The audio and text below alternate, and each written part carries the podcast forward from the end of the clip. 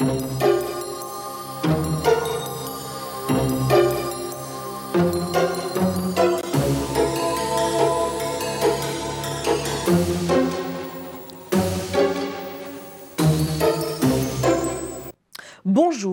il a fallu plus d'un an et demi avant que la loi appelée Immigration et Intégration, portée par le ministre de l'Intérieur Gérald Darmanin, soit enfin adoptée. C'est la 117e fois que le droit des étrangers est réformé en France depuis 1945 une vingtaine de fois depuis la fin des années 90. Il a fallu que la commission mixte paritaire au Parlement aboutisse à ce qu'elle appelle son compromis pour que nous en connaissions enfin les mesures définitivement adoptées, la fin du droit du sol, le rétablissement du délit de séjour irrégulier, la déchéance de nationalité encensée, durcissement du regroupement familial, des prestations sociales conditionnées pour les étrangers, une caution avec un titre euh, de séjour étudiant qui est remis en cause, des restrictions d'accès au titre de séjour étranger malade, etc., etc. La liste est longue, ce qui conduit l'extrême droite aujourd'hui à dire qu'elle a remporté ici une sacrée victoire et au vu de l'extrême violence des mesures adoptées, difficile de lui donner tort tant elle s'intègre parfaitement dans le programme historique du Front National. De quoi cette victoire est-elle le nom justement? Comment en sommes-nous arrivés là en l'espace de quelques semaines seulement? Quid du travail des chercheurs sur ces sujets pour nous éclairer factuellement sur les questions autour de l'immigration? Quelle responsabilité aussi des médias et des journalistes dans tout ça ce sont justement trois chercheurs que nous avons euh, invités aujourd'hui, ravis de les recevoir avec nous. Trois chercheurs reconnus dans leur couloir scientifique. Tout d'abord, Cécile Alduy, bonjour. Bonjour. Vous êtes euh, sémiologue, professeur à l'Université de Stanford aux États-Unis, chercheuse associée également au CEVIPOF de Sciences Po Paris, spécialiste de l'analyse des discours politiques et vous avez publié en 2022 ce livre qui va apparaître à l'écran, La langue de Zemmour, une arme de destruction sémantique aux éditions du Seuil, à la collection Libelle. Merci à vous d'être avec nous. Vincent Tibéry, bonjour. Vous êtes avec nous en visio depuis Bordeaux où vous êtes euh, sociologue, professeur des universités, spécialiste de l'analyse des comportements électoraux et des préjugés xénophobes. Et une de vos récentes publications bien fait l'écho à l'actualité avec euh, ce chapitre euh, Xénophobie et préférence nationale, une stabilité à relativiser dans l'ouvrage La France des valeurs que nous voyons ici à l'écran, publié en 2019 aux presses universitaires de Grenoble. Merci également de votre présence à distance. Et enfin, François Héran, bonjour. Vous êtes sociologue, démographe, spécialiste de l'immigration, détenteur de la chaire Migration et Société au Collège de France. Vous êtes également président de l'Institut euh, Convergence Migration et vous êtes également l'auteur de ce livre paru tout récemment en 2023 dans la collection La République des idées chez Seuil, Immigration, le grand déni. Merci également à vous de votre présence. Alors au sortir du vote de la loi immigration, les députés du Rassemblement national eh bien, se sont empressés de multiplier les interventions en plateau, au micro des journalistes, pour affirmer ce qu'ils appellent, je les cite, des victoires idéologiques de leur camp. Écoutez. J'imagine, Laure Lavalette, que euh, vous saluez euh, les propositions, les mesures voulues par, par les Républicains. C'est le programme de Marine Le Pen. je, me réjouis, je me réjouis pour les Français parce que, évidemment, vous savez bien que c'est une des mesures phares du Rassemblement national. Ça l'était même une mesure du Front national. Vous voyez à quel point, finalement, c'est une victoire idéologique de ma famille politique euh, ce soir. Pour le moment, on peut constater qu'il y a quand même quelques victoires idéologiques pour nous, puisque, effectivement, euh, les conditions de regroupement familial euh, eh sont renforcées, sont durcies. Et euh, comme le disait ma collègue, le délit de séjour irrégulier est rétabli. Le, fait que la préférence nationale soit même dans les mots, j'entendais de M. Olive, et de près de la moitié des députés macronistes, c'est une victoire idéologique pour Marine Le Pen et Jordan Bardella qui est considérable. La victoire idéologique du Rassemblement national est de plus en plus forte chaque jour. On peut tout de même se réjouir d'une avancée idéologique, d'une victoire même idéologique du Rassemblement national, puisque est inscrit maintenant euh, dans cette loi la priorité nationale. Alors Cécile Alduy, question toute simple, pourquoi ne parle-t-il pas de victoire politique, de victoire programmatique? Pourquoi ce mot précisément d'idéologique? Alors, il y a un arrière-plan euh, qui est cette idée euh, tiré de Gramsci que les victoires idéologiques précèdent les victoires politiques. C'est une sorte d'axiome euh, prête à l'emploi qu'utilise le Front National depuis les années 80. Et donc, en fait, à chaque élection, il y a une victoire idéologique du Front National ou du Rassemblement National. Et donc, moi, j'ai fait le, le tri. Ah, depuis 2007, même euh, en 1995, Jean-Marie Le Pen quel que soit le score, euh, que ce soit en 2007 ou là 8%, mais Sarkozy a repris ses thèmes, c'est une victoire idéologique, que ce soit en 2012, en 2017, à chaque fois, en fait, il y a un narratif un storytelling d'une sorte d'ascension euh, irrépressible du Front National euh, qui est euh, argumenté avec cette expression victoire idéologique, alors qu'effectivement ce texte a été en fait porté par les républicains et par, par le Rassemblement national, et que le Rassemblement national a décidé à la dernière minute de voter pour, alors qu'encore la veille, ils avaient dit qu'ils voteraient contre. Donc en fait, il y a une sorte de manipulation purement rhétorique, bien que, effectivement, il y a un, glissement euh, politique euh, du champ euh, des, des, partis républicains avec ce vote qui a adoubé une mesure, un concept discriminatoire qui est la préférence nationale. Vous diriez, vous aussi, François Héran, une manipulation? C'est-à-dire qu'il est, ce qui est très fort dans le Rassemblement national, c'est qu'ils n'ont même pas eu besoin de tenir la plume, ils n'ont même pas eu besoin de travailler dans, lors des débats des commissions. Euh, les LR se sont chargés euh, tout seuls, comme des grands, d'écrire un texte qui reprend euh, leurs idées. Alors ça, c'est très fort, hein, de faire travailler les autres. C'est une bataille culturelle à, moindre frais. Hein. Vous l'avez écrit d'ailleurs, je crois, dans un papier du Monde début 2023 sur la bataille culturelle de LR qui fait du copier-coller sur le, sur le RN. Donc euh, voilà, c'est pour ça que euh, j'ai écrit, je crois, dans, les échos, euh, j'ai dit que le, les LR sont un RN bis maintenant. le problème, c'est que ça s'étend et qu'on peut se demander si une partie de Renaissance n'est pas un, un, LR bis et donc du coup, par une espèce de, système de transitif, tout ça se propage. Il y, a, un côté théorie des dominos dans cette affaire, hein, qui est quand même très Quand vous entendez, Monsieur Errand, les mots victoire idéologique dans la bouche de Marine Le Pen et des autres euh, ténors euh, du Rassemblement national, vous entendez quoi d'autre? Alors moi, je, enfin, je, j'essaie de renverser la formule parce que c'est une victoire idéologique. Je crois que c'est d'abord la victoire de l'idéologie. Et en tant que chercheur, je trouve que c'est la victoire de l'idéologie sur les faits. Euh, L'Institut Convergence Migration, qui rassemble 700 chercheurs sous l'égide du CNRS et d'autres organismes, a publié ce matin euh, en, sur ça, en première page de son site euh, une, tribune, un, manifeste, enfin intitulé justement ça, contre la victoire de l'idéologie sur les faits, résistons, résistons en tant que, que chercheurs, c'est-à-dire continuons de considérer que l'un travail essentiel des chercheurs, c'est d'établir les faits, c'est de rétablir par exemple la vérité sur ce que fait réellement la France en matière d'accueil des migrants par rapport au reste de l'Europe, euh, pour ne prendre que cet exemple. Ce sera évidemment le contenu de, cette émission et aussi le rôle, voire la place qu'ont les chercheurs dans le débat pourquoi en est-on arrivé là alors que vous et d'autres euh, faites le travail depuis tant d'années sur la question de l'analyse de l'immigration en France? Vincent Tibéry, je voudrais vous entendre. Euh, s'il y a victoire, ça voudrait dire qu'il y a aussi défaite? Et si défaite, alors de quoi?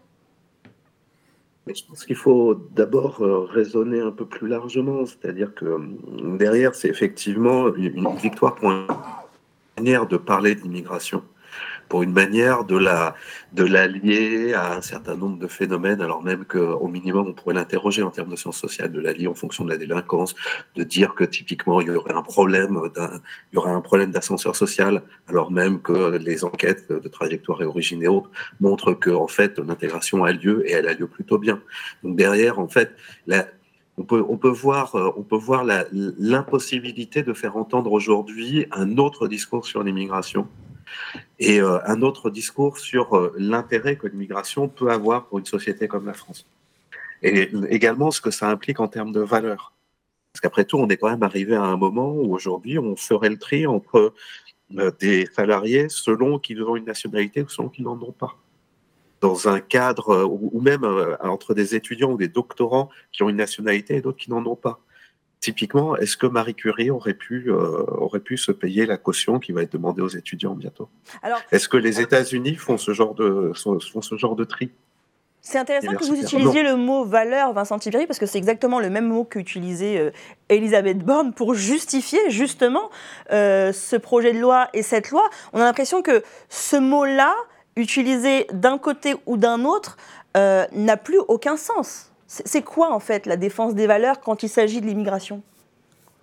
Je pense que Cécile pourra en dire beaucoup plus que moi, mais de ce point de vue-là, euh, il faut vraiment se poser la question de qu'est-ce qu'on entend aujourd'hui par république et par valeur républicaine.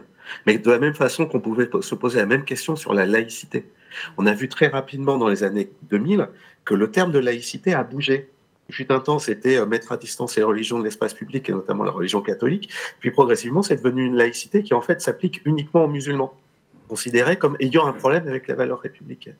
Et donc, derrière, il y a tout un travail de cadrage qui ont, qui ont rendu audible, entendable, applicable des discours sur l'immigration qui, de fait, sont des constructions idéologiques et qui devraient être prises comme telles.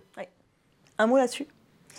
Alors, je suis complètement d'accord. Euh, malheureusement, ça fait 12 ans que je travaille là-dessus. Et la laïcité, en fait, elle a été totalement euh, euh, retournée de ce sens originel de séparation de, des églises et de l'État pour devenir un instrument politique, un instrument idéologique en faveur de la construction d'un imaginaire, et on va en reparler, qui, procède par amalgame et association d'idées avec, d'un côté, la figure de l'immigré et de l'autre, euh, des, euh, des, phénomènes de repoussoir. Donc ils sont plus religieux que la moyenne. Ce sont des violeurs, des voleurs, des assistés, mais aussi ils piquent le travail des Français. Donc c'est une construction imaginaire euh, qui, qui, est un argument pour une idéologie qui la précède. Et donc les valeurs, le mot valeur n'a plus de sens parce que elles sont captées, les mots sont captés par dans notre débat ici sur l'immigration, le Rassemblement national, transformés, et quand ils réapparaissent d'un autre, de, l'autre côté de l'échiquier politique, ils n'ont plus de sens. François Héran, on est censé être face normalement à une loi, anciennement projet de loi, aujourd'hui loi sur l'immigration, qui était censée être une loi qui maîtrise l'immigration et qui intègre mieux. Qu'est-ce qui reste de l'intégration dans, cette loi? ah bah, Je pense qu'à force de vouloir maîtriser les flux, on retarde l'intégration. Un très grand nombre des mesures contenues dans la loi ont pour principe de retarder l'intégration, de, la réduire. Par des, eh ben, je peux citer deux exemples. Pour le recouvrement familial, il faudra attendre non plus 18 mois, mais 24 mois. Qu'est-ce que ça ajoute de séparer euh, les conjoints six mois de plus, de séparer les parents, les parents des enfants six mois de plus? Ils vont devoir s'embrasser par Skype pendant six mois de plus. Euh, bon, c'est une mesure purement symbolique, punitive, histoire de dire qu'on est ferme. Vous voyez, on a été plus ferme que les, les Avant, c'était 18 mois, maintenant c'est 24. Et pourquoi 24 d'ailleurs? Parce que est-ce que ça, ça, précède de modèles européens? Ça précède oh, d'études d'impact? Il y a des gens qui passent leur temps à, aller euh, piocher dans tous les modèles des pays européens pour euh, essayer de faire une sorte d'anthologie des mesures les plus répressives et de dire voilà quel est le bouquet que nous devrions reprendre. Le Danemark, par exemple? Ben, C'est ce qu'a fait Fondapol essentiellement. Hein. Le, rapport de Fondapol, ça consiste à faire ça.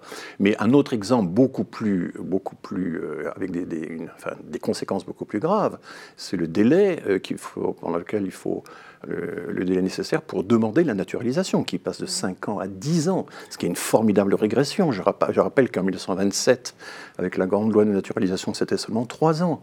C'est passé à 5 ans euh, euh, à la libération, avec les ordonnances de 45, mais jamais on avait eu 10 ans. Donc c'était les pays qui étaient très attachés au droit du sang, euh, comme l'Allemagne, les pays continentaux, etc., qui, qui voulaient en quelque sorte que, qui, qui, perdaient de la population qui allait peupler le Nouveau Monde, hein, euh, l'Allemagne, la Scandinavie, l'Autriche-Hongrie, etc., et ils voulaient dire non, non, ils vont, ils vont, il faut que ces sujets-là euh, restent les nôtres. Par contre, les pays d'immigration, comme les États-Unis, l'Argentine, etc., accordaient très très vite la nationalité avec un délai extrêmement court. Donc la France était entre les deux. Et là, on vient de faire un retour en arrière absolument incroyable, mais un retour qui remonte avant les années 20. Hein. vous voyez, le, le, Alors, juste un petit correctif, on n'a pas euh, supprimé le droit du sol. Hein. Le droit du sol est maintenu, euh, mais simplement, on va demander aux jeunes de manifester leur volonté d'acquérir la nationalité française. Ça avait déjà été fait par la loi Méhaignerie en 1994. Donc les jeunes nés en France de parents étrangers. Voilà, c'est ça. Et qui, donc alors, le, problème, c'est qu'on dit toujours, ils deviennent automatiquement français. Il y a un, abus du mot automatique. Il y a trois conditions à remplir. Il faut être né en France, il faut y avoir vécu pendant au moins cinq ans, et il faut être... discontinuité oui, Alors, si, si, euh, c'était sans discontinuité avant euh, la loi Guigou. La loi Guigou a permis que ce soit discontinu. Et, ensuite, euh, il faut être en France au moment de la transformation du statut. Donc, ça fait quand même trois conditions. Les seules personnes qui deviennent automatiquement français à la naissance, ben, c'est des gens comme moi, qui sont. voilà, c'est ça l'automaticité. Donc, il y a un abus du mot automaticité. Il y a quand même des conditions à remplir.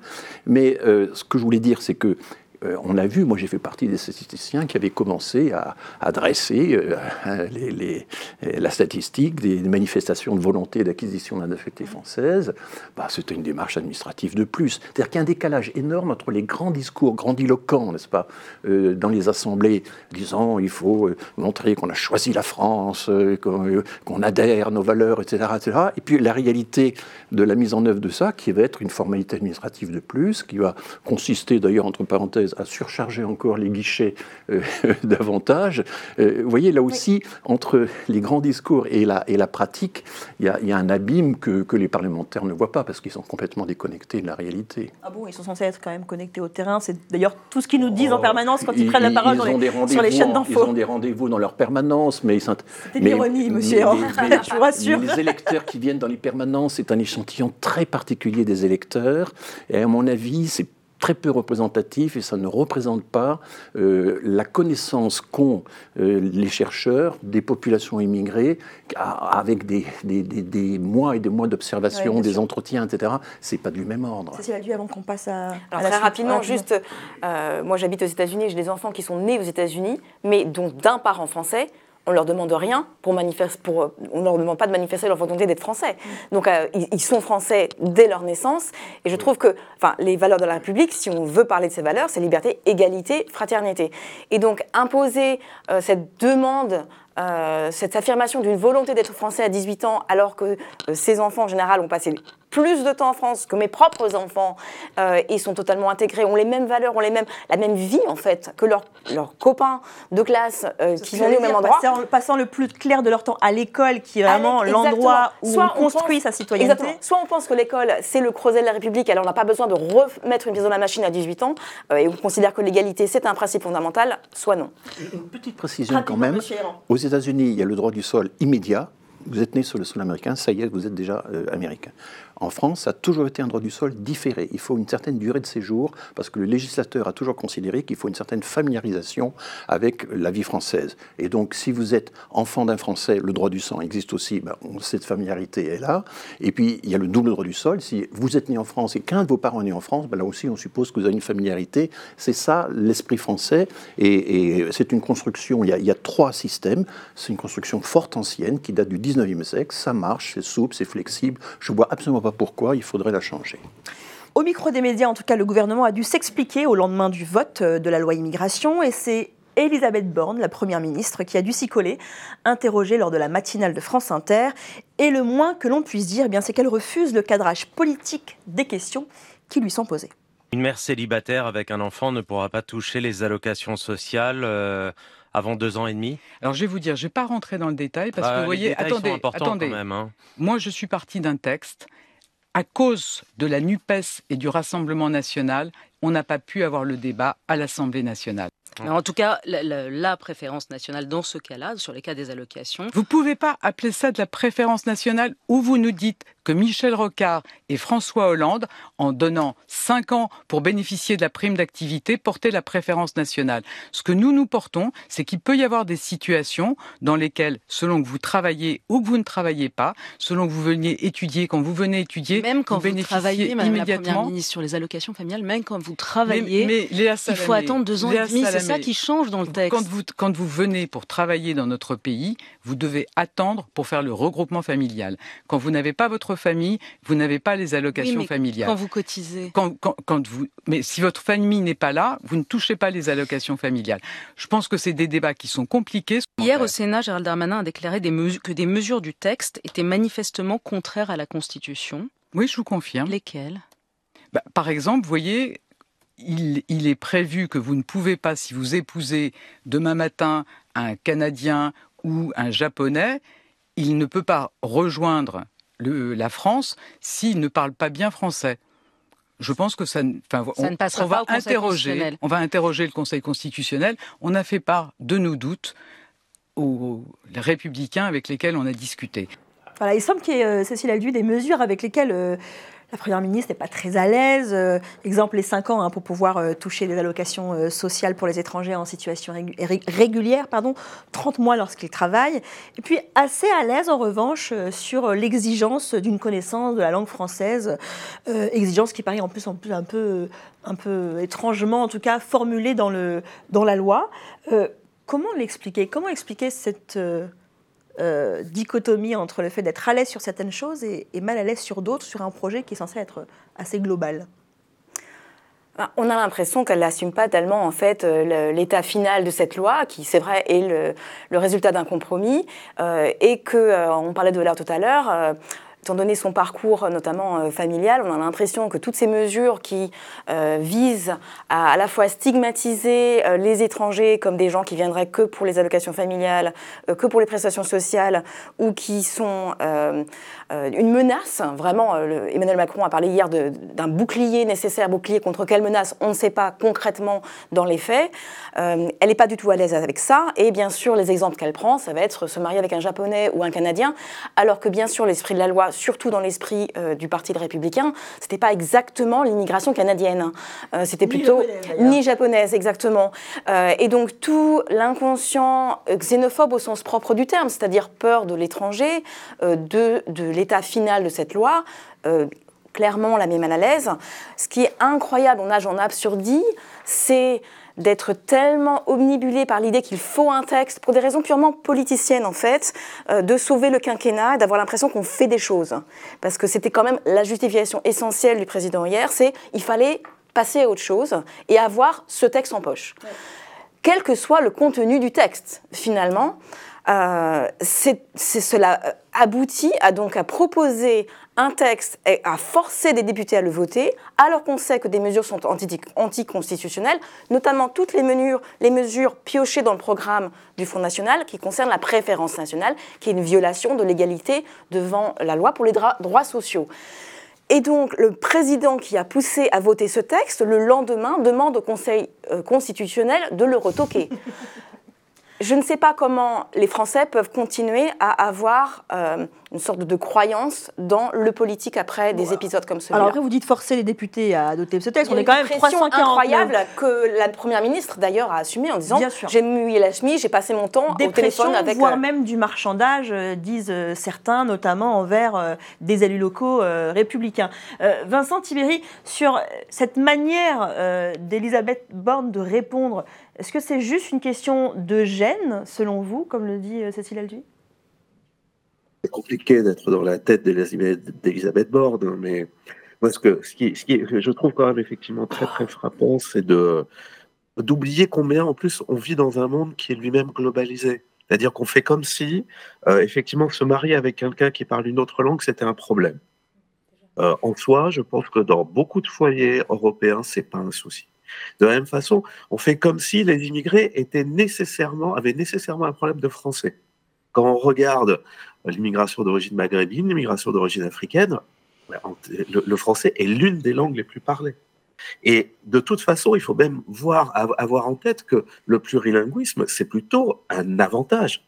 Hein, On demande aux, aux petits Français de, de plus en plus parler des langues étrangères, et là, on fait de nouveau une focale sur le français. Ouais, Donc, ça dit, nous euh, Vincent, on est d'accord que quand on parle du plurilinguisme qui est positif, on parle plutôt de l'anglais, on parle plutôt du chinois même aujourd'hui. Ce, considérant l'arabe, c'est moins sûr, je crois. C'est probable, mais je ne suis pas dans la tête d'Elisabeth Borne. Effectivement. Je voudrais dire quand même que pour les réfugiés afghans, par exemple, euh, ce sont des cas que je connais bien, euh, c'est vrai que l'apprentissage du français, c'est un vrai problème. Et il faut vraiment euh, l'organiser, et le... Et, et l'idée qu'il y ait des cours de français, effectivement, qui soient prélevés sur le temps de travail, ça, c'est un des points Ouais. positifs de, de la des loi. seuls, hein, on est des d'accord. Oui, il y en a deux ou trois. Comme, le fait, par exemple, là c'est toute une rhétorique, le fait que les enfants ne soient plus enfermés dans les centres de rétention administrative, c'est pas par générosité que le gouvernement l'a octroyé. C'est simplement. avoir été condamné d'ailleurs Eh ben à plusieurs voilà, reprises. Parce que la France a été condamnée à deux ou trois reprises sur le sujet. Donc là, il y a, il y a vraiment une, une déformation, une réécriture de l'histoire qui, qui, est- enfin, qui ne dupe personne. Euh, François Héran, là on parle de, des, allo- des allocations euh, sociales euh, pour lesquelles il y a ce qu'on appelle un délai de carence pour les étrangers qui est donc allongé euh, à 5 ans pour les personnes euh, en, en situation irrégulière, euh, régulière, pardon, régulière qui ne travaillent pas. pardon.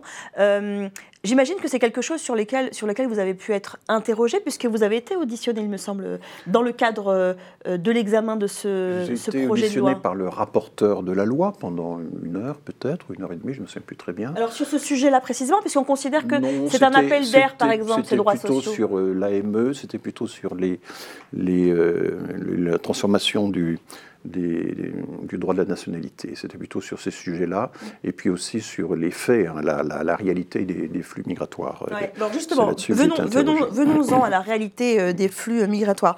Euh, vous m'avez gentiment envoyé quelques graphiques, on va regarder ensemble. Euh, le premier, c'est un graphique sur les demandes d'asile enregistrées dans l'Union européenne et au Royaume-Uni, on le voit là, euh, depuis 10 ans pour 10 000 habitants, qu'on comprenne bien de quoi on parle. Donc vous avez des courbes colorées, chacune correspondant à un pays précisément. Et alors quand on regarde précisément à droite là, du, du- du graphique, on voit bien que la France est plutôt euh, vers le bas.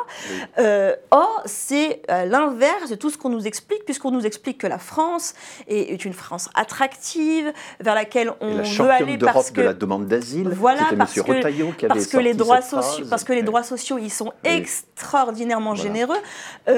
La, la force de cette image-là, elle n'imprime pas dans la tête des parlementaires, elle n'imprime pas dans la tête des décideurs. Ce graphique et bien d'autres, je les ai distribués à beaucoup de parlementaires.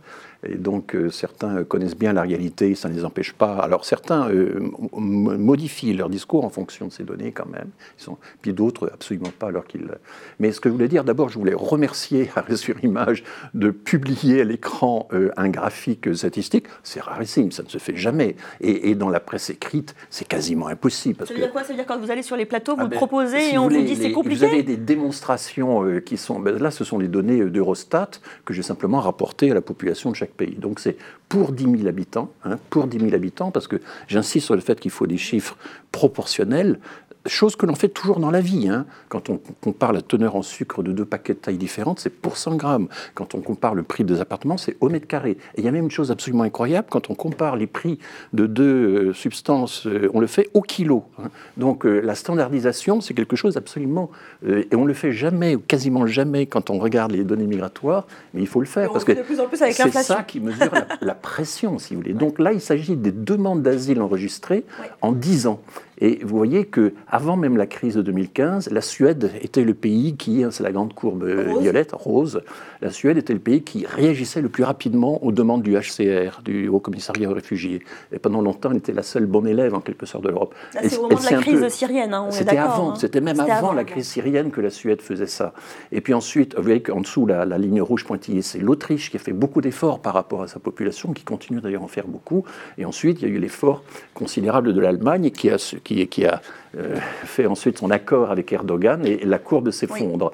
Mais vous voyez que, alors il y a d'autres pays en bas, euh, la Belgique, les Pays-Bas, bon à peine. Mais vous voyez que, la vous voyez que les- il y a un pays qui s'est complètement défilé en rouge, c'est le Royaume-Uni qui en même temps a fait le Brexit pour se débarrasser de l'Europe centrale. Donc euh, c'est quand même le- de, de tous les grands pays européens le plus xénophobe dans sa pratique. hein. On ne le dit pas assez. Bon.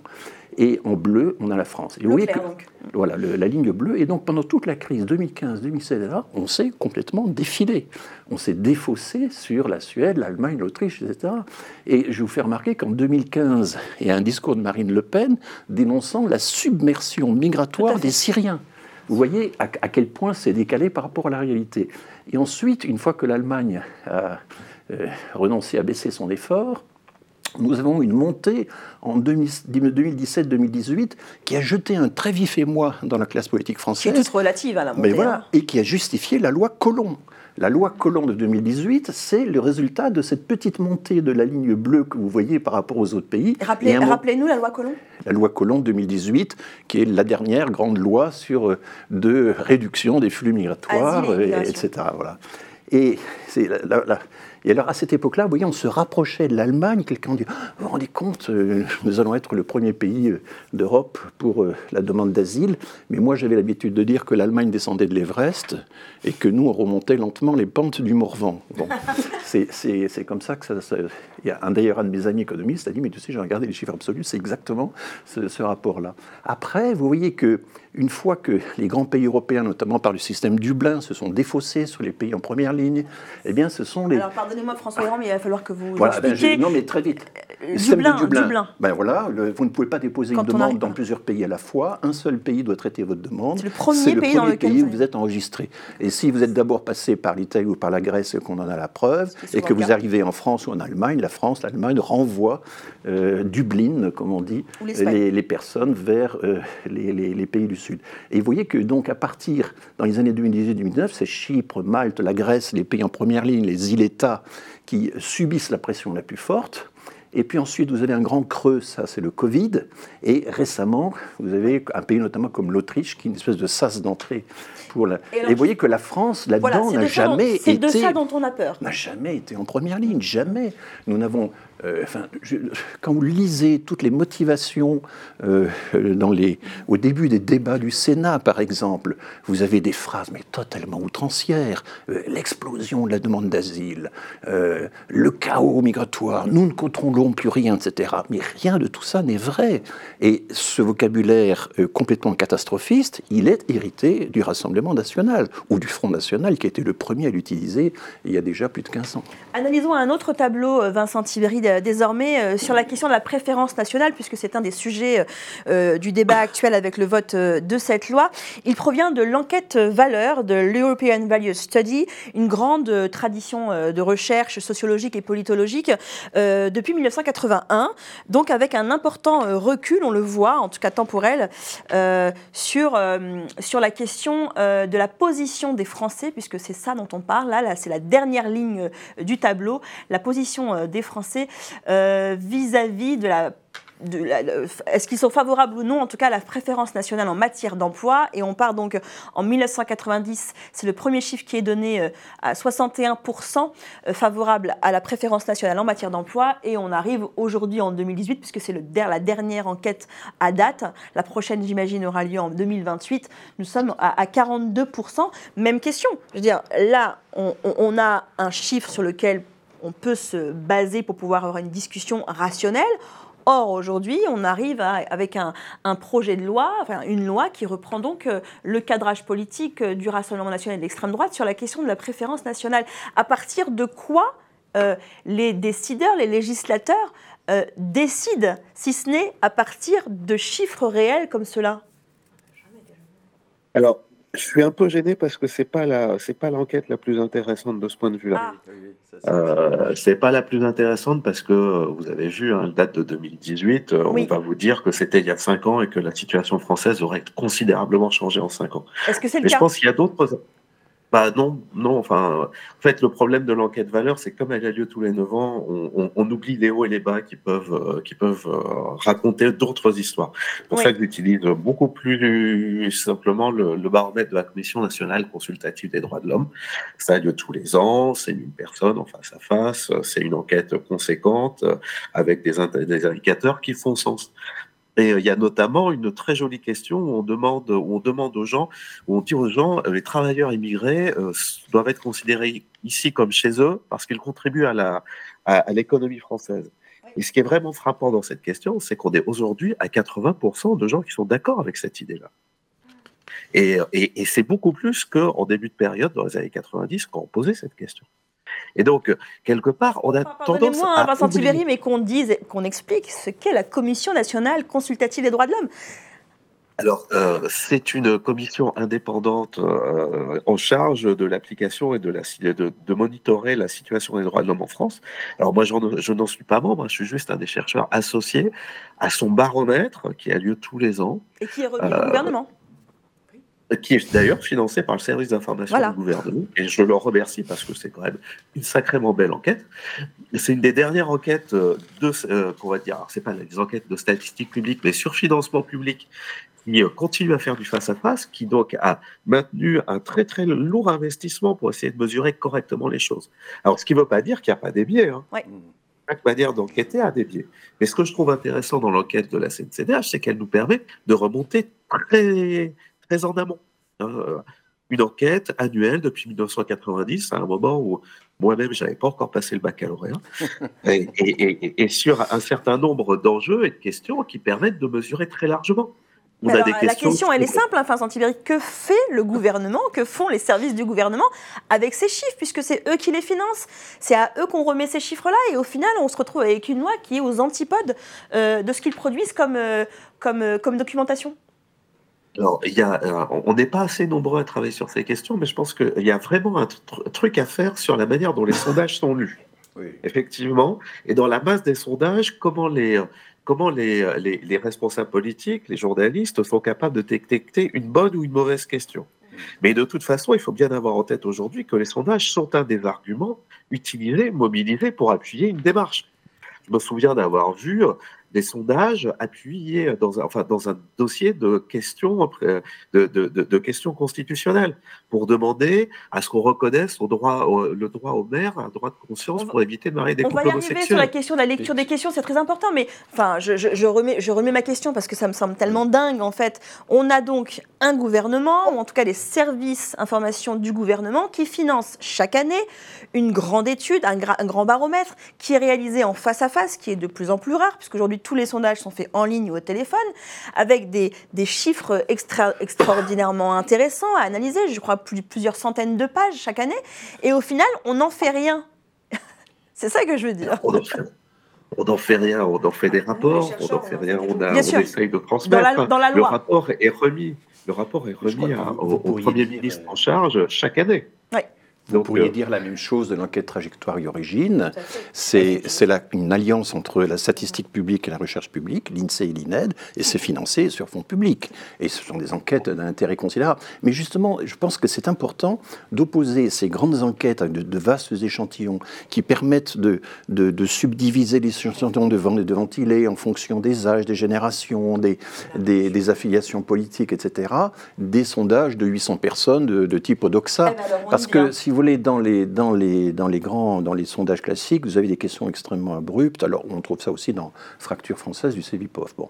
Mais euh, vous avez des questions du genre euh, y a-t-il trop d'étrangers en France? Oui, non. Euh, y a-t-il, pensez-vous qu'on se sent encore chez soi en France? C'est une que, excellente transition, François Héran. Allez-y rapidement. parce qu'on y, on y arrive. On y arrive. Attendez, on, est quand même sur arrêt sur image. On, non, mais on y arrive justement. Et, il y a une question qui m'a fasciné c'est pensez-vous que de façon générale, les étrangers ne font pas d'efforts pour s'intégrer?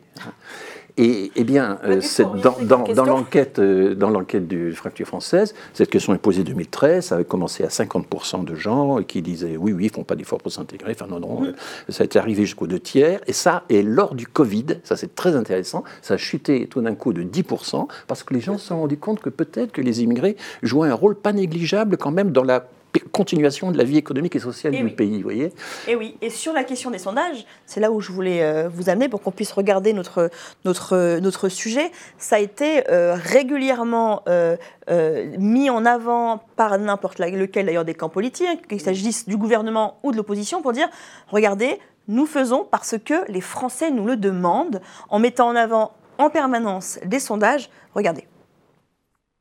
Les Français ont envie de ce texte. Ils le disent dans tous les sondages. Très, très majoritairement. Je crois qu'on a un mandat des Français. Euh, beaucoup de sondages, euh, d'études, d'opinions sont parus ces derniers mois. Et il y a un consensus des Français. Et c'est incroyable, vous savez que les Français sont tellement divisés. C'est un peuple querelleur, fracturé, archipélisé. Pourtant, il y a un point sur lequel ils ne le sont pas divisés, c'est que près de 80% d'entre eux veulent qu'il y ait moins d'immigration. Qu'ils soient de gauche ou qu'ils soient de droite.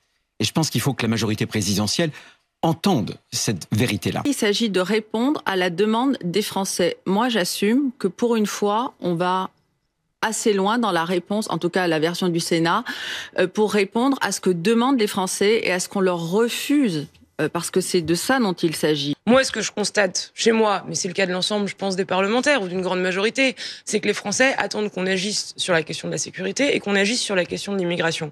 Ce texte, et a fortiori celui qui, j'espère, sortira de la commission mixte paritaire, c'est un texte de très grande fermeté. J'ai l'impression d'avoir fait mon devoir, d'avoir euh, pris mes responsabilités euh, dans une situation où les Français, tous les jours, sur les marchés dans ma circonscription, à Lille, à Marc-en-Barœul, à Mouveau, nous rappellent qu'ils sont inquiets, qu'ils veulent une immigration maîtrisée, qu'ils veulent vivre en sécurité et en paix. Ce qu'on s'est dit avec le président de la République, c'est qu'il y a des mesures qui sont attendues pour les, par les Français, que ça fait un an qu'on parle de ce texte, qu'il faut qu'on puisse passer à autre chose. Ce soir, il y a eu un vote, il y a eu une transformation, et c'est d'abord une victoire pour les Français. Et moi, je voudrais euh, me satisfaire de cette, de cette victoire sur la cohésion sociale et nationale pour les Français. On oublie trop souvent que notre porte d'entrée, ce sont les Français. Cécile Aldieu, on va quand même très loin dans la légitimation des sondages. On parle même de les Français nous ont donné mandat. C'est Bruno Retailleau qui le dit. Alors en fait, le dernier mandat qui a été donné, c'était à Emmanuel Macron pour faire barrage au Front National en 2022.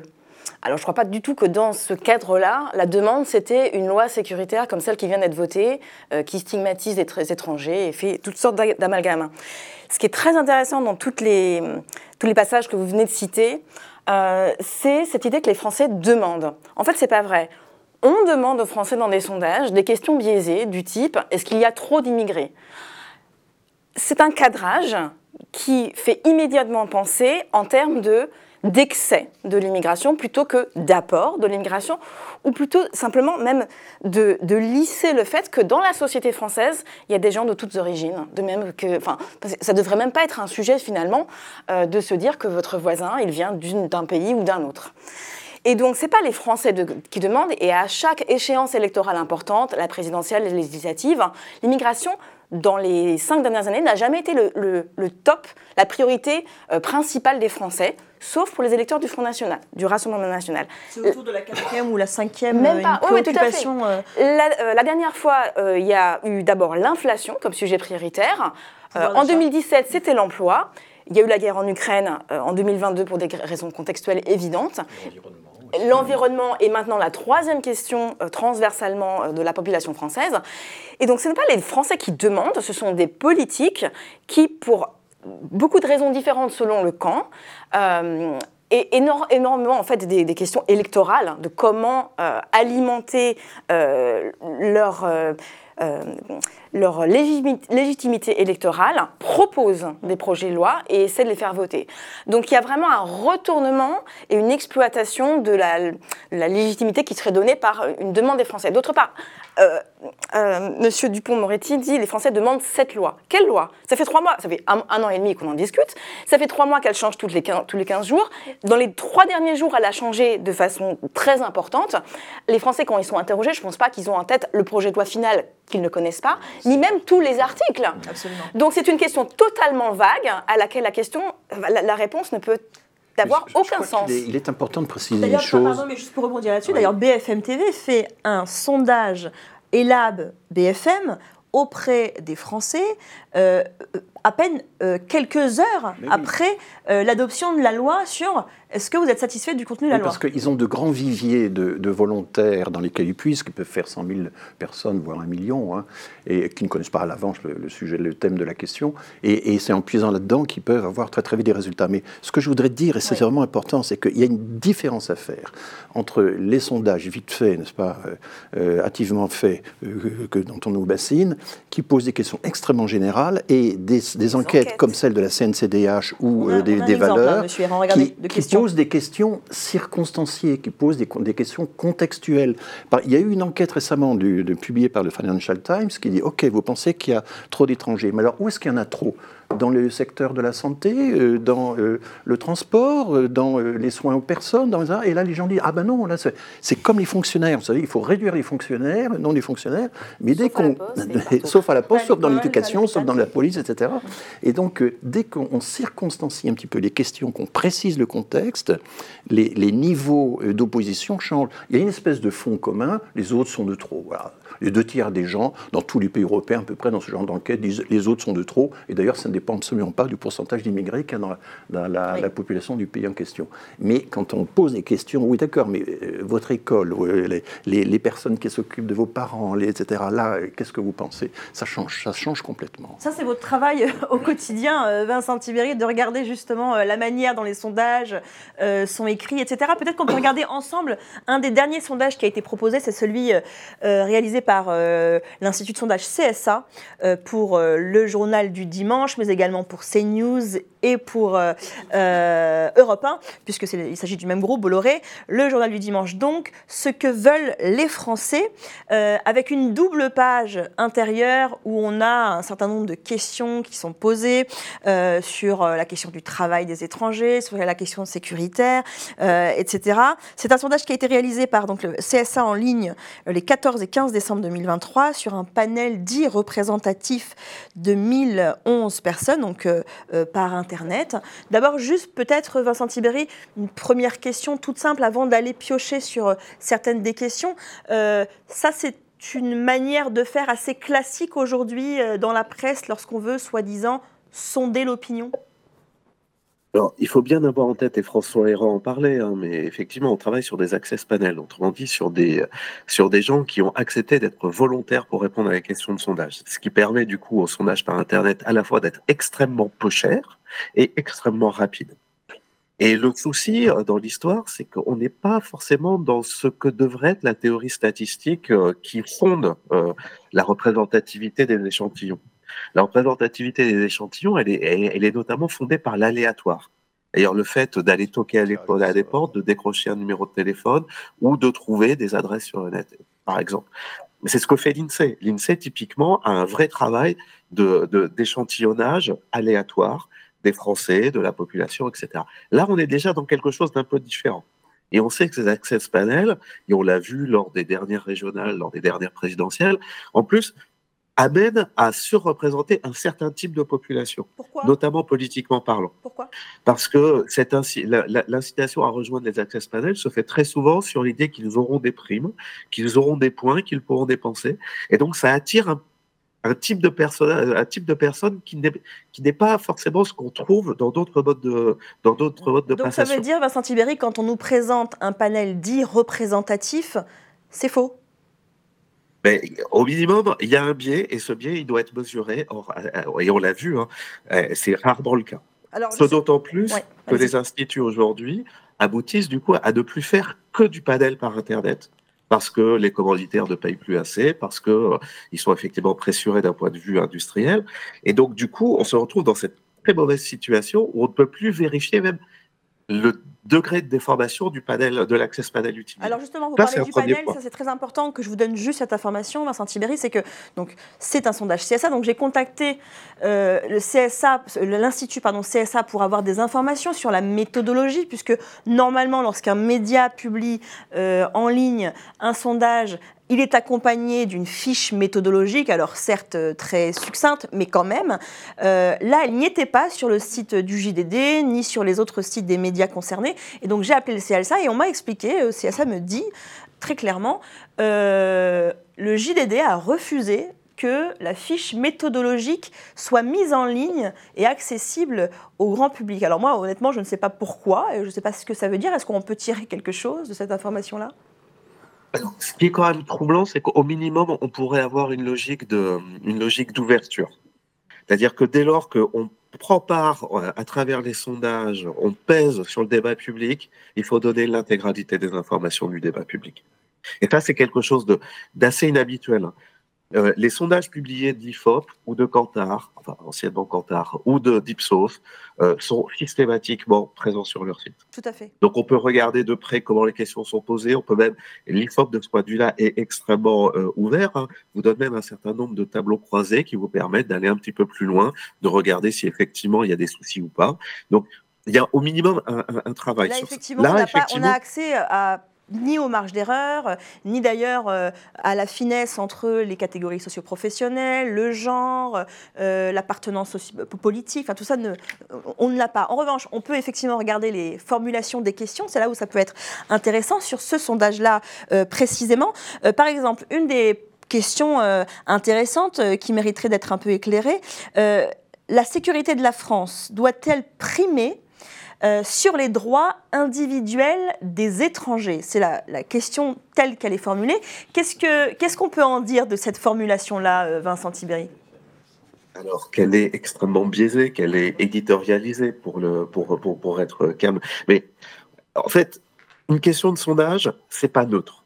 Quand on dit que, êtes-vous euh, tout à fait d'accord, assez peu, pas du tout, sur le fait qu'il y ait trop d'immigrés en France, ou que l'immigration est une source d'enrichissement culturel, naturellement, on sait qu'on risque de faire pencher les opinions d'un côté ou de l'autre. C'est pour ça qu'à la CNCDH, on pose ce type de questions, mais on en pose euh, des dizaines ce qui nous permet de mesurer combien, euh, effectivement, les gens sont cohérents, pas cohérents, et ils bougent ou pas. Là, typiquement, on est dans un moment où on fait comme si, pour satisfaire la sécurité des Français, il fallait nécessairement aller contre les immigrés. Que les droits des immigrés seraient un souci pour les, pour les Français en général. Donc que l'immigration est un souci de sécurité. Et là, on retrouve Crépol, là, on retrouve en fait une manière de cadrer, de raconter l'histoire migratoire et de la limiter et surtout de la biaiser. Et très clairement, ça m'est déjà arrivé de poser des questions hein, sur les, les droits, euh, notamment au moment des, après les attaques terroristes, on avait posé des questions sur les droits et les libertés. Dans ce genre de cas, les gens sont, sont effectivement ont un réflexe très sécuritaire. Autre et là, manière de clairement, on fait comme si la, sécurité, c'était une question d'immigration, ce qui n'est pas le cas. Peut-être deuxième et dernière manière de formuler une question, ça m'intéresse d'avoir votre avis, euh, qui est une question plus large, euh, qui est celle, la, suivante. Faut-il accueillir plus de migrants en France? Elle paraît simple, la question formulée de cette manière-là. Euh, donc oui à 19%, non à 80%. Que dire de la formulation ici? Très clairement, euh, vous faites en sorte de, partir. Vous, êtes dans la logique du grand remplacement, en fait. Et vous faites en sorte de les euh, influencer vers un non. Je pense que Êtes-vous prêt à accueillir plus de pauvres euh, près de chez vous? La réponse sera non. Est-ce que vous êtes prêt à accueillir plus de, plus de, jeunes près de chez vous? Mais je crains que la réponse soit pas forcément toujours positive. Ça dépend comment vous vous situez. Donc derrière, on sait qu'il y a quand même, et ça c'est un truc que, les sociologues connaissent bien, il y a une forme d'homogamie. C'est-à-dire qu'on a, on a, on a envie d'être entouré par des gens qui nous ressemblent. Et c'est notamment une des logiques qu'il y a dans le, dans le, la, manière dont les gens euh, partent s'installer dans le périurbain. Ils veulent ils, veulent une forme d'homogamie. Ils veulent, ils veulent des gens qui leur ressemblent. Donc, très clairement, balance. Et en plus, je, n'ai pas le questionnaire, mais balancer cette question après une série de questions qui lient immigration et insécurité, vous êtes à peu près sûr que vous faites monter effectivement les sentiments xénophobes des répondants. Les sondages ne sont pas d'autres, ne sont pas des instruments d'autres. Oui, c'est très clair. Cécile Alvieux, vous vous disiez, il y a un mot précis. Même le mot migrant, en fait, il est tellement chargé, et il est utilisé dans le débat public que pour euh, être problématisé comme une source d'insécurité, de délinquance, euh, de, euh, de, chômage, etc. Donc en fait, on ne demande pas est-ce que la France devait être un pays d'accueil, par exemple, qui a une valeur positive. chaque mot a des connotations négatives, politiques, négatives et, et, positives, et certains sont connotés extrêmement négativement. Et effectivement, si on a tout un sondage, pensez-vous que l'immigration est un facteur d'insécurité? Pensez-vous que l'immigration est un facteur de chômage? Et à la fin, voulez-vous plus d'immigrés Clairement, enfin, c'est tellement orienté. En fait, on a, on a rabattu cognitivement euh, la personne qui répond sur une seule réponse possible à la fin de ce questionnaire, euh, tout en ayant euh, insufflé des implicites idéologiques tout au long du questionnaire. Donc, il y a les, sondages qui sont euh, très clairement euh, extrêmement euh, utilisés par les médias, et puis il y a les programmations des médias en tant que tels. Le 9 novembre dernier, c'est France 2 qui proposait une émission spéciale de débat autour du projet de loi immigration, juste avant son examen par les sénateurs au Palais du Luxembourg. Et voici la bande-annonce du programme. Regardez bien les images. Alors que le Sénat va examiner le projet de loi immigration, Caroline Roux interrogera jeudi soir le ministre de l'Intérieur Gérald Darmanin et de nombreux invités politiques pour un grand débat. Comment réguler les flux migratoires? Doit-on régulariser les sans-papiers qui travaillent dans des métiers en tension? Faut-il durcir les conditions du regroupement familial? Comment faire appliquer les obligations de quitter le territoire L'événement, c'est jeudi soir à 20h40 sur France 2 et sur la plateforme France.tv. c'est euh, créer des images mentales. Euh, on donne un sujet, l'immigration, mais toutes les images euh, qui sont diffusées sont des images anxiogènes euh, d'un certain type d'immigration. Celle-ci, par exemple, quand on voit les menottes. Euh, les menottes. Euh, donc, ce sont des délinquants. Euh, il y a un- L'immigration est un délit, pratiquement, par définition. Euh, la pauvreté, euh, la couleur de peau, euh, les flux Ça ne migratoires. devrait pas bon, être un problème, la couleur de peau, je veux dire, à la rigueur. euh, bon.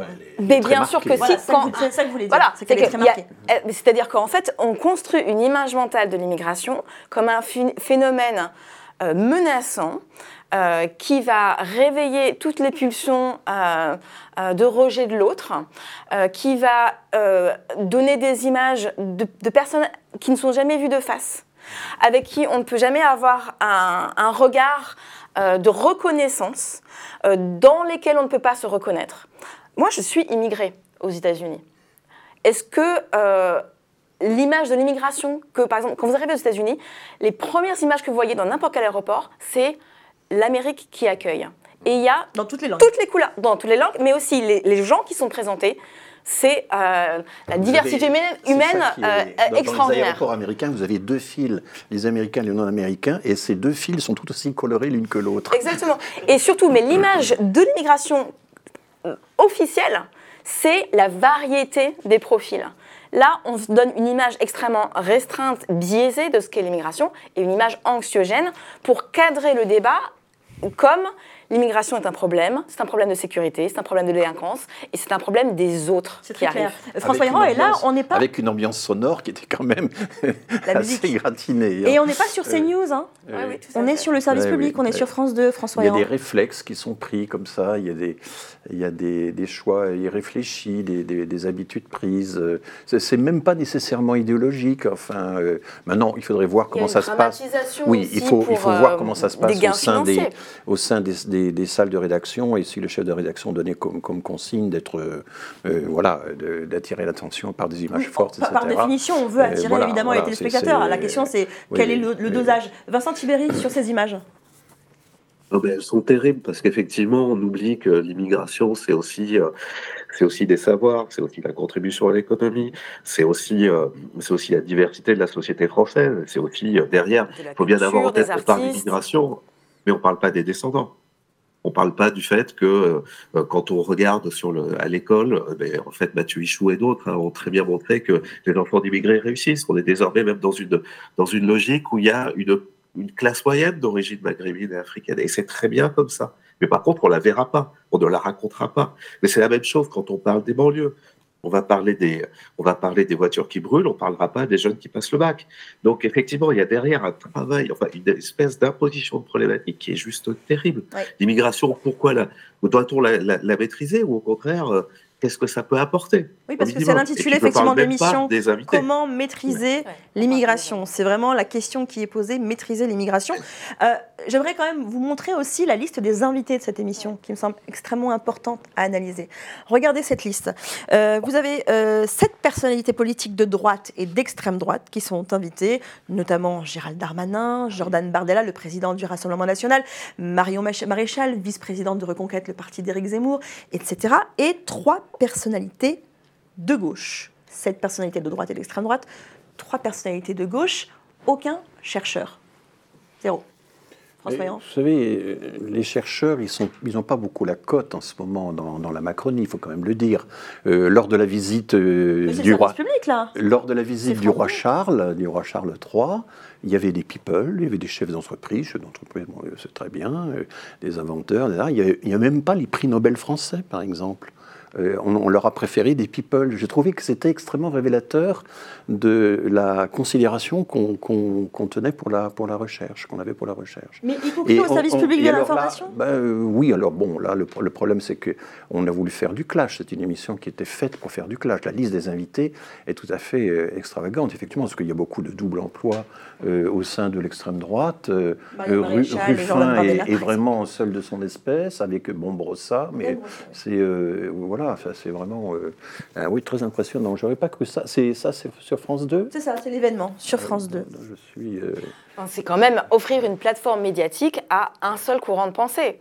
Parce que entre Gérald Damanin et euh, Jordan Bordella sur l'immigration, il n'y a aucune différence. Il n'y a aucune différence.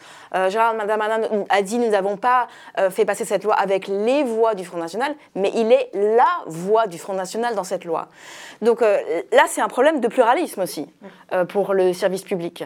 je ne sais pas quelles sont les instances de régulation qui vont se pencher sur cette question, mais normalement, il y a une représentativité du corps électoral si on fait une émission politique. Là, c'est pas le cas. Du corps électoral et Vincent Tibéry aussi du corps intellectuel pour faire une émission de 2h30, pardon. on est sur une émission de 2h30 qui est censée éclairer les Français quelques semaines avant le vote d'une loi qui est considérée comme une loi importante demandée par les Français.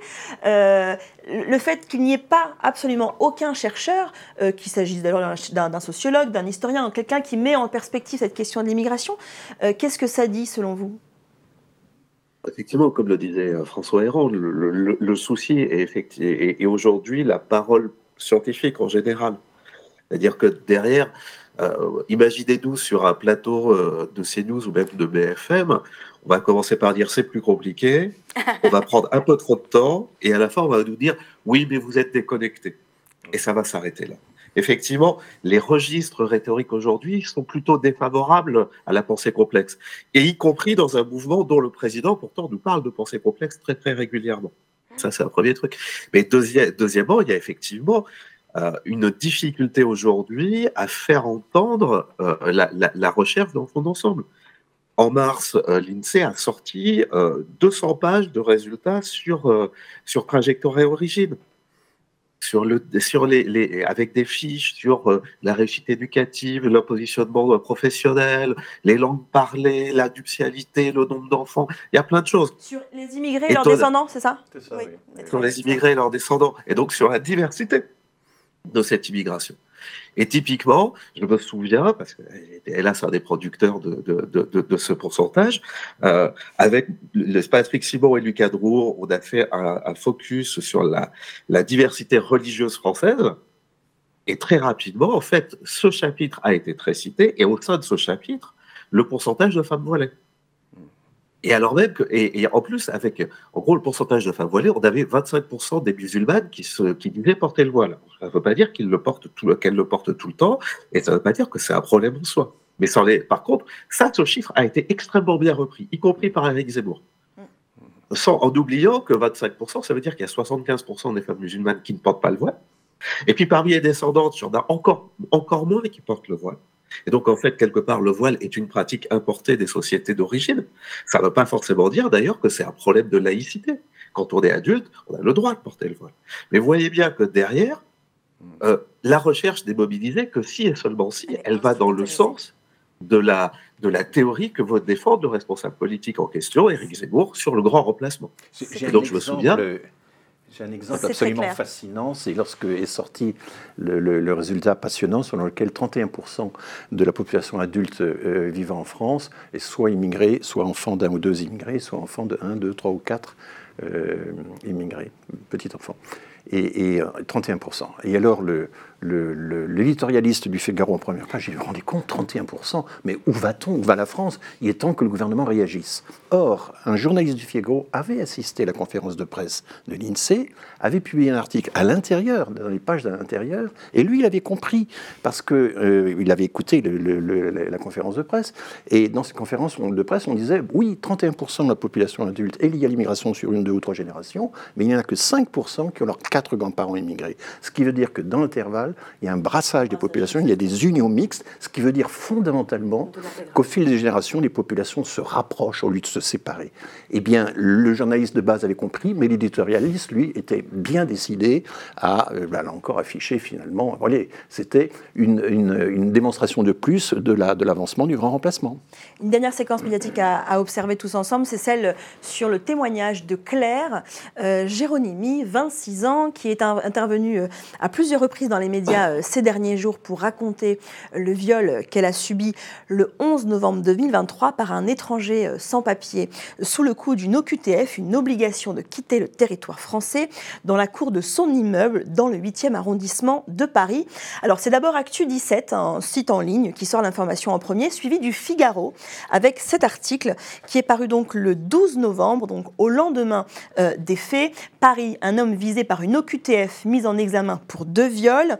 Et puis s'ensuit un passage de la jeune femme sur le, plateau de Touche pas à mon poste de Cyril Hanouna, quelques jours plus tard, le 15 novembre 2023, avec, vous allez le voir, une jeune femme euh, assez mesurée dans ses propos, qui met en plus l'accent sur les violences faites aux femmes.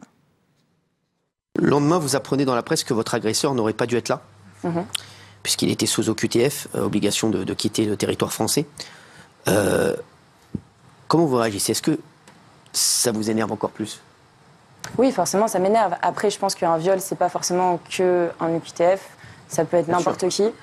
Mais c'est vrai que ça rajoute une colère en plus, en sachant que bah, il était censé quitter le territoire et aujourd'hui, bah, il a plutôt enfin, violer le territoire, entre guillemets. Donc, euh, enfin, c'est assez euh, énervant. Et je me dis que je ne suis pas la première et qu'il faudrait avoir vraiment des mesures un peu plus euh, radicales. C'est très courageux de votre part, Claire, d'être là ce soir. Qu'est-ce que vous vouliez dire? Je veux juste dire que, en fait, le viol, pour recontextualiser, c'est un acte non consenti, pénétration, que ce soit pénétration orale ou juste digitale. Et Juste que, en fait, même euh, une main euh, baladeuse, aussi, ça peut être considéré aussi comme un viol et que, enfin, faut un peu se remettre en, question. Euh, les hommes, ils sont pas permis de tout et les hommes aussi peuvent, ou les femmes, entre guillemets, tout le monde, peut réaliser un viol. Et juste, il y a beaucoup de femmes qui n'en parlent pas aujourd'hui et c'est pour ça aussi que je prends la parole aujourd'hui parce que j'ai envie de parler pour les femmes et de leur dire que juste, enfin, il faut en parler. Il y a des numéros, il y a des associations et juste pouvoir se libérer. Vous en voulez à qui aujourd'hui? En soi, enfin, peut-être à la justice qui n'a pas fait son travail pour ça, en tout cas. À l'État aussi, parce qu'il aurait dû être renvoyé. Après, euh, enfin, est-ce que je peux en vouloir à quelqu'un euh, particulièrement Oui, à l'agresseur, sûrement. Bien sûr. Voilà.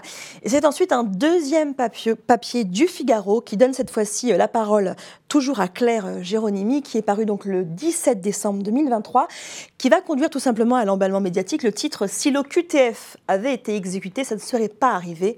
La colère de Claire, violée par un clandestin dans le hall de son immeuble à Paris.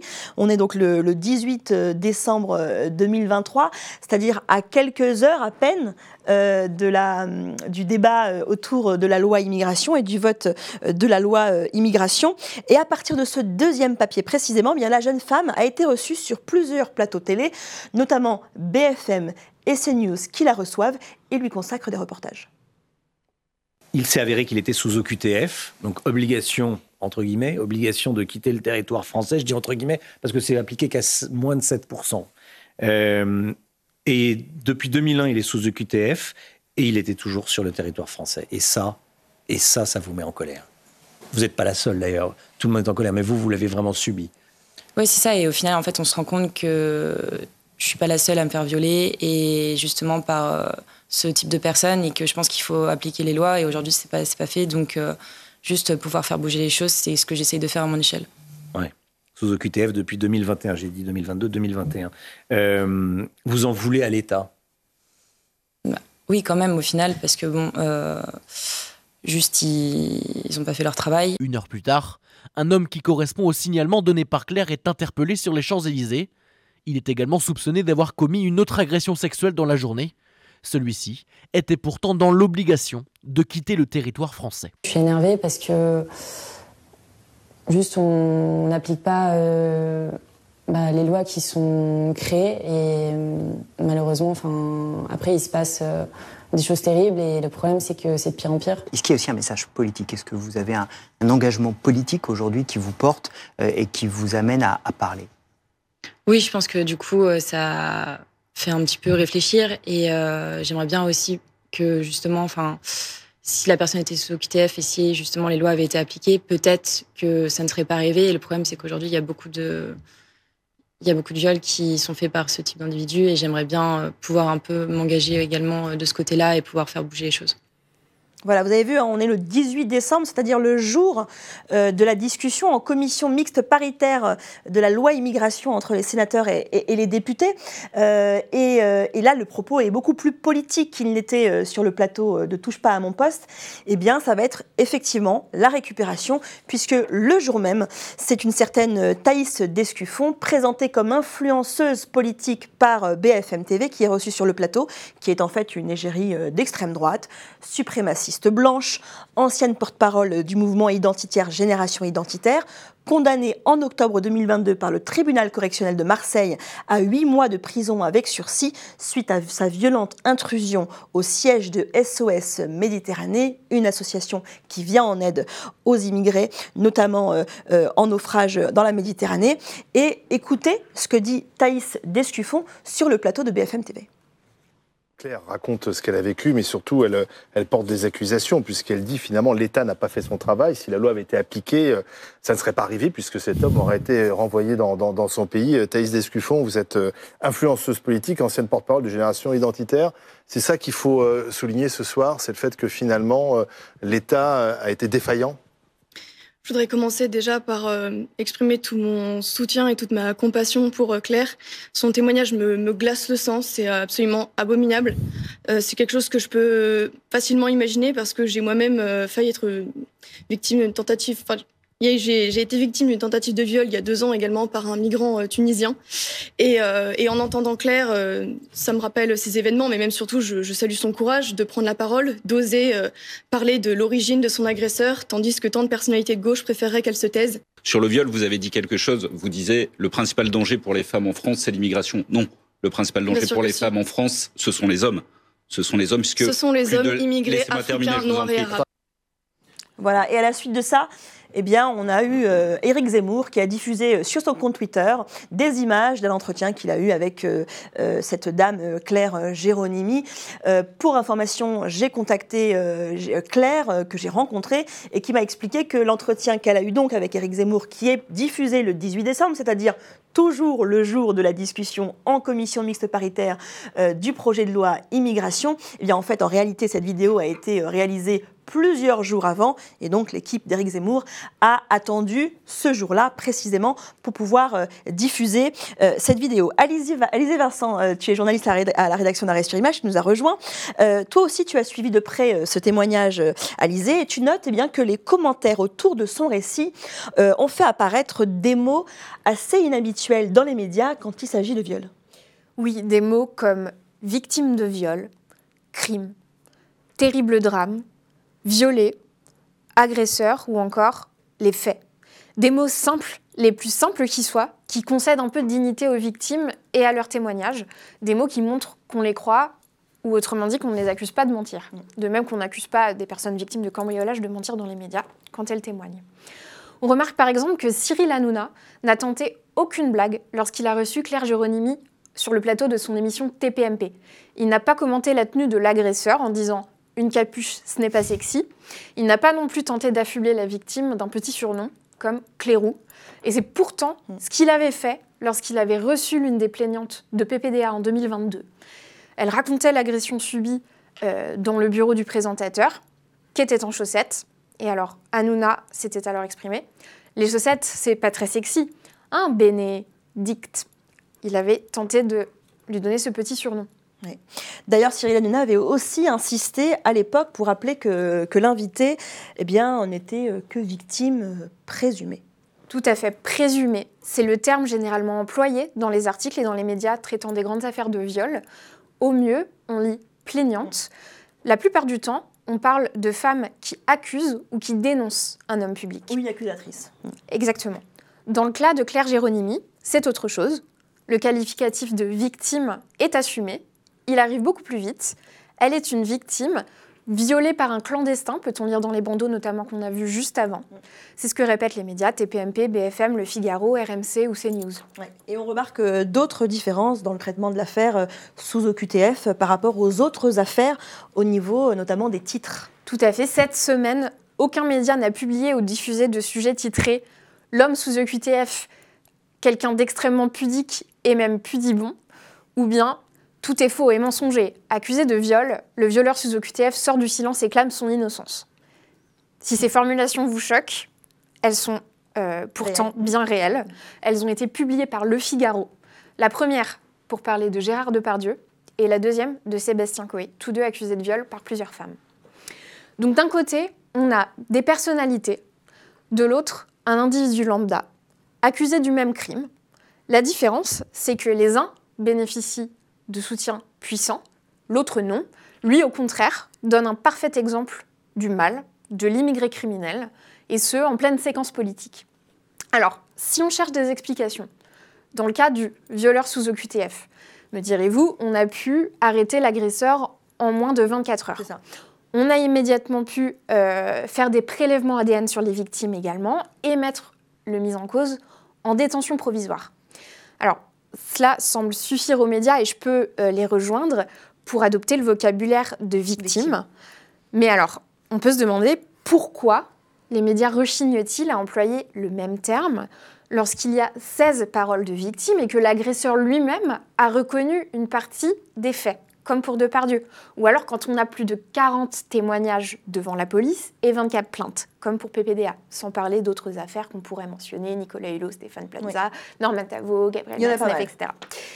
Alors, en fait, les médias prétendent respecter la présomption d'innocence, c'est ce qu'on entend souvent, tant que justice n'est pas rendue. Mm. En réalité, ils changent de discours bien facilement. Ils ont déterminé des éléments de preuve légitimes, les euh, ADN, euh, prélèvements ADN, etc., et des éléments de preuve illégitimes, la multiplicité des témoignages, peu importe le nombre de victimes, peu importe les témoignages concordants, bref, pour être cru par les médias, mieux vaut que votre agresseur soit clandestin ou sous OQTF. Merci beaucoup, euh, pour cette analyse assez fine euh, des mots employés. Je crois que Vincent Tibéry, vous êtes un petit peu sonné par ce que vous avez entendu et parce que vous avez vu. Est-ce qu'on peut imaginer que toute cette séquence autour de Claire Géronimi, autour du témoignage qu'elle raconte sur le viol qu'elle a subi, est-ce qu'on peut imaginer que ça a pu avoir un impact, une conséquence sur la discussion en cours, puisque tout ça se passe au même moment de la discussion en commission mixte paritaire? Alors, moi, je veux juste déjà revenir sur le processus. Je trouve que votre séquence est, terrible de ce point de vue-là, mais on est, on est très clairement dans la manière dont les, préjugés se construisent d'un point de vue cognitif. C'est-à-dire que, effectivement, ce qu'on voit sur PPDA, sur Depardieu, sur Sébastien Coé, etc., c'est l'individualisation et donc la prise en compte. Quand euh, ce violeur sous OQTF devient généralisé. Son nom n'est jamais mentionné ou à peine, et surtout, il devient représentatif d'un ensemble. Donc, il devient, il devient un groupe. Il est complètement déshumanisé de ce point de vue-là. Et c'est exactement, en fait, les processus de catégorisation qu'on connaît très bien depuis très longtemps dans les travaux sur les préjugés. Gordon Porte en parlait dans les années 50. Alors, je suis pas sûr que ça ait aidé euh, enfin, où ça est posé sur les débats à l'Assemblée nationale. Par contre, c'est une nouvelle, euh, un nouveau clou dans, le, dans, dans, dans, la manière dont on a traité de l'immigration ou de la diversité depuis six mois en France. Quelque part, vous mettez cette affaire de viol en parallèle avec ce qui s'est passé à Crépole, et vous avez là deux éléments autour de immigration égale insécurité, égale une France qui a peur face à une autre qui voudrait lui imposer euh, quelque chose. Et donc, quelque part, Thaïs Descuffon, elle est juste dans son rôle.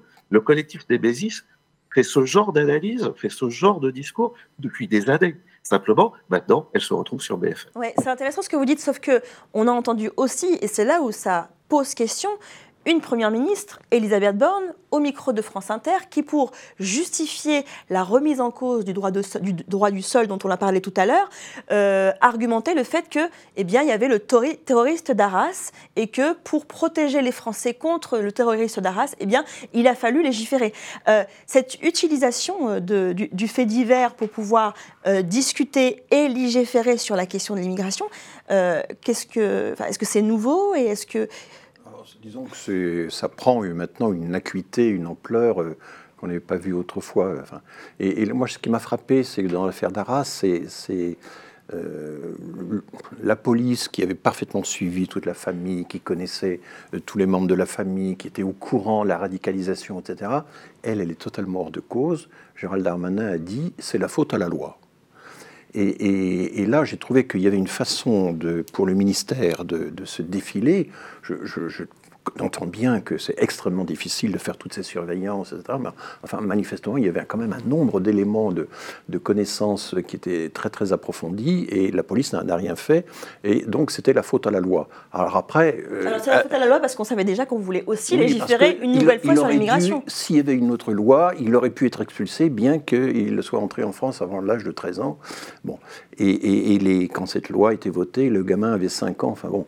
Euh, mais en plus, on ne se pose pas question assez évidente. Bon, alors si on expulse tous ces étrangers délinquants, etc., euh, ils ne sont pas plus dangereux à l'extérieur qu'à l'intérieur. Ils vont, ils vont pas revenir. Ils vont. C'est aux autres pays de, s'en occuper. Euh, euh, c'est pas évident. C'est pourquoi ils sont pas jugés sur place? Pourquoi ils ne vont pas être traités sur place de la même façon que les Français le seraient. Et je voudrais un petit peu revenir sur le, point précédent, parce qu'une expérience a été faite euh, en Allemagne, et c'est mon collègue euh, Jérôme Valette, un jeune économiste du CPI, qui, a suivi ça de près. On, a fait une expérience quand on permet aux journaux, quand on dit aux journaux, écoutez, vous allez maintenant systématiquement signaler la nationalité des délinquants, des violeurs, des auteurs de méfaits, etc.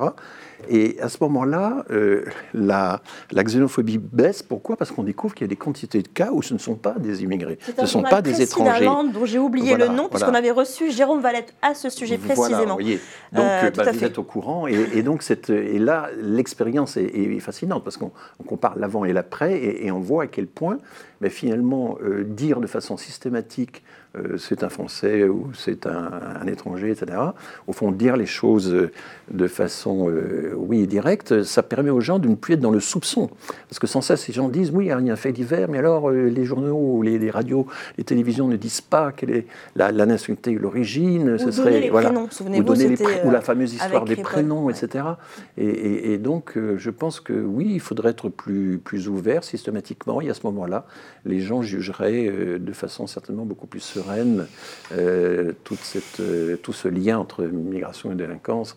Vous savez, lorsque Gérald Darmanin a dit il faut être méchant que les méchants, gentil que les gentils, etc., et qu'on regarde un peu ce qui se passe chez les préfets, j'en connais quelques-uns, en fait, les consignes données, c'est viser en matière d'expulsion le top, la, la, toute petite fraction des délinquants qui ont vraiment un casier judiciaire euh, chargé. Puis dans d'autres discours, on a l'impression que les méchants, c'était l'ensemble des irréguliers. C'était extrêmement flottant, mais c'est pas du tout la même chose. Hein. Et, donc l'amalgame qui a été fait entre cette petite fraction de délinquants euh, euh, d'origine maghrébine, ou subsaharienne, que sais-je, ou d'Europe centrale, et l'ensemble de l'immigration, euh, c'est extrêmement trompeur. C'est comme si on disait, ben voilà, euh, tous euh, les conducteurs d'automobiles sont des chauffards, tous les chauffards sont des meurtriers, tous les... non, les meurtriers, les gens qui, qui sont décidés à, foncer, quelles que soient les personnes sur leur passage, c'est une infime fraction des conducteurs. Vous voyez, il y, a, toujours cette espèce de, télescopage de, la pyramide des, des comportements qui est systématiquement fait dans l'immigration. Eh bien, c'est sur ce mot qu'on va terminer euh, cette émission. Merci beaucoup, François Héran, d'avoir participé euh, et de nous avoir aidé à, éclairer euh, tout le débat qui, à mon avis, ne va pas se terminer, puisque en plus de ça, on sait que 2024 sera aussi l'objet de discussions sur la question de l'aide médicale d'État. Ça a été annoncé par la Première ministre. Merci Alizé Vassin. Merci. Merci beaucoup aussi Vincent Tibéry d'avoir euh, participé à distance à notre émission. Merci à vous de nous avoir suivis. Et puis n'oubliez pas, la campagne de dons pour arrêt sur image se poursuit. Aidez-nous à continuer à faire euh, ce travail de décryptage médiatique avec des invités aussi, euh, aussi passionnants. donc la campagne de dons, ça continue dans les prochains jours. N'hésitez pas. Et puis bah, nous, on se retrouve en 2024 pour une prochaine émission. Salut. Depuis 2008, nous avons publié plus de 20 000 contenus en accès gratuit pour rendre l'information accessible à toutes et tous. Nous avons mis en lumière les conditions de travail précaires des journalistes dans certains médias, nous avons révélé des plagiats, débunké des fausses informations, et chaque mois nous produisons des dizaines d'articles, des heures d'émissions, des chroniques, dans un seul but, vous permettre de ne plus subir l'actualité et surtout la façon dont les grands médias vous la présentent. À Arrêt sur image, on révèle que certaines figures médiatiques sont en fait peu légitimes sur leur sujet. C'est ce que j'ai remarqué au sujet de Gilles Képiel, invité partout pour parler d'Israël, de Gaza et de terrorisme. Et ce, alors qu'il n'a produit aucune étude reconnue sur aucun de ces sujets depuis des décennies. Notre journaliste Pauline Box s'est par exemple demandé pourquoi Samira Sitaï, invitée sur BFM TV et C'est à vous, était régulièrement présentée comme simple journaliste alors qu'elle est communicante et très proche de la monarchie marocaine. Et bien quelques semaines après la publication de notre article, elle a été nommée ambassadrice du Maroc en France. Sans notre travail, vous n'auriez pas su non plus que les États généraux de l'information, lancés par le gouvernement auprès de tous les Français et toutes les Françaises, n'ont suscité que 210 contributions citoyennes écrites. J'ai aussi pu montrer, dans cet article, que l'opération du gouvernement n'avait recueilli que 2000 votes à une semaine de la clôture du site internet. Sans nous, vous n'auriez pas su que l'Express avait fait la promotion de l'hôtel de son propriétaire Alain Veil, sans jamais indiquer que l'hôtel dont il était question avait le même patron que le magazine. Savourer euh, des menus gastronomiques exceptionnels venus du terroir méditerranéen, profiter des séances de sport et de bien-être dans un espace de 2000 m2 dédié à la santé et qu'Alain Veil, en rachetant l'Express en 2019, avait refusé de signer la charte d'indépendance héritée du précédent propriétaire, Patrick Drahi. Nous avons aussi révélé de nombreuses affaires de plagiat. Notre journaliste Maurice Midena a par exemple enquêté sur la chroniqueuse Rachel Kahn. Il a révélé qu'elle avait été renvoyée de Radio Classique pour avoir plagié mot pour mot plusieurs chroniques d'autres journalistes, voire carrément des textes écrits par des entreprises. On vous a aussi raconté à quel point il était difficile pour les journalistes d'enquêter sur Cyril Hanouna et TPMP à cause de la terreur qu'inspire son animateur-producteur à ses salariés et chroniqueurs, même quand ils ont quitté l'émission depuis plusieurs années. On est aussi là pour poser des questions difficiles. Pourquoi, quand le professeur Dominique Bernard a été tué à Arras, les médias ont parlé de Samuel Paty et ont oublié Agnès Lassalle, professeur tué début 2023 La réponse n'est pas si simple, et j'ai tenté de vous le montrer. Autre exemple, lorsque le journaliste libanais Issam Abdallah a été tué en octobre 2023 en plein conflit entre Israël et le Hamas, les médias ont été très prudents pour raconter les circonstances de sa mort, et ce alors qu'on savait déjà qu'il avait été pris pour cible par un tir israélien. Pauline Bock a enquêté sur cette difficulté des médias à qualifier les faits, y compris dans une agence comme Reuters. Sans nous, vous n'auriez pas su non plus que les sites de la presse féminine comportaient des profils inventés de toutes pièces, avec de fausses photos, parfois pour protéger les rédactrices d'insultes sexistes, mais aussi parce qu'elles avaient honte de signer des articles bas de gamme et sensationnalistes pour faire du clic. On vous propose aussi des reportages, comme celui de Maurice Midena à Calac, en Bretagne. Dans cette commune, l'extrême droite locale a lancé une campagne de désinformation auprès des médias pour s'opposer à un projet de centre d'accueil de réfugiés. Nous avons aussi décortiqué l'une des pratiques préférées des médias bollorisés, la clause de confidentialité. À Canal+, iTélé ou dans le groupe Prisma, chez Europe 1, à Paris Match et récemment au JDD, les journalistes qui veulent quitter l'aventure se voient imposer la signature d'un document qui les empêche de parler de leur expérience dans leurs ex-rédactions on a enquêté sur cet achat de silence et son poids sur la liberté d'expression des journalistes. On aime aussi regarder comment les médias nomment les choses et les gens. Maurice Minena a par exemple montré qu'Olivier Babot, longtemps présenté dans les médias comme économiste, est en fait enseignant en sciences de gestion, mais surtout patron d'un think tank libéral et consultant auprès de grandes entreprises. Mais sans vos dons, rien de tout ça ne pourrait exister. Il y a quelques mois, nous vous annoncions que les comptes d'arrêt sur image n'étaient pas très bons. La cause, une perte continue d'abonnés, jusqu'à plusieurs centaines par mois, alors que vos abonnements représentent 90% de nos revenus. Notre campagne de septembre nous a permis de convaincre 1500 nouveaux asinotes, mais la route est encore longue. Ce travail d'analyse et de critique médiatique demande du temps, des moyens, et n'existerait pas sans votre soutien constant. Et pour nous permettre de lancer de nouveaux projets, et croyez-moi, on en a encore sous le coude, nous avons encore besoin de vous, alors à vos dons, et soutenez Arrêt sur Image.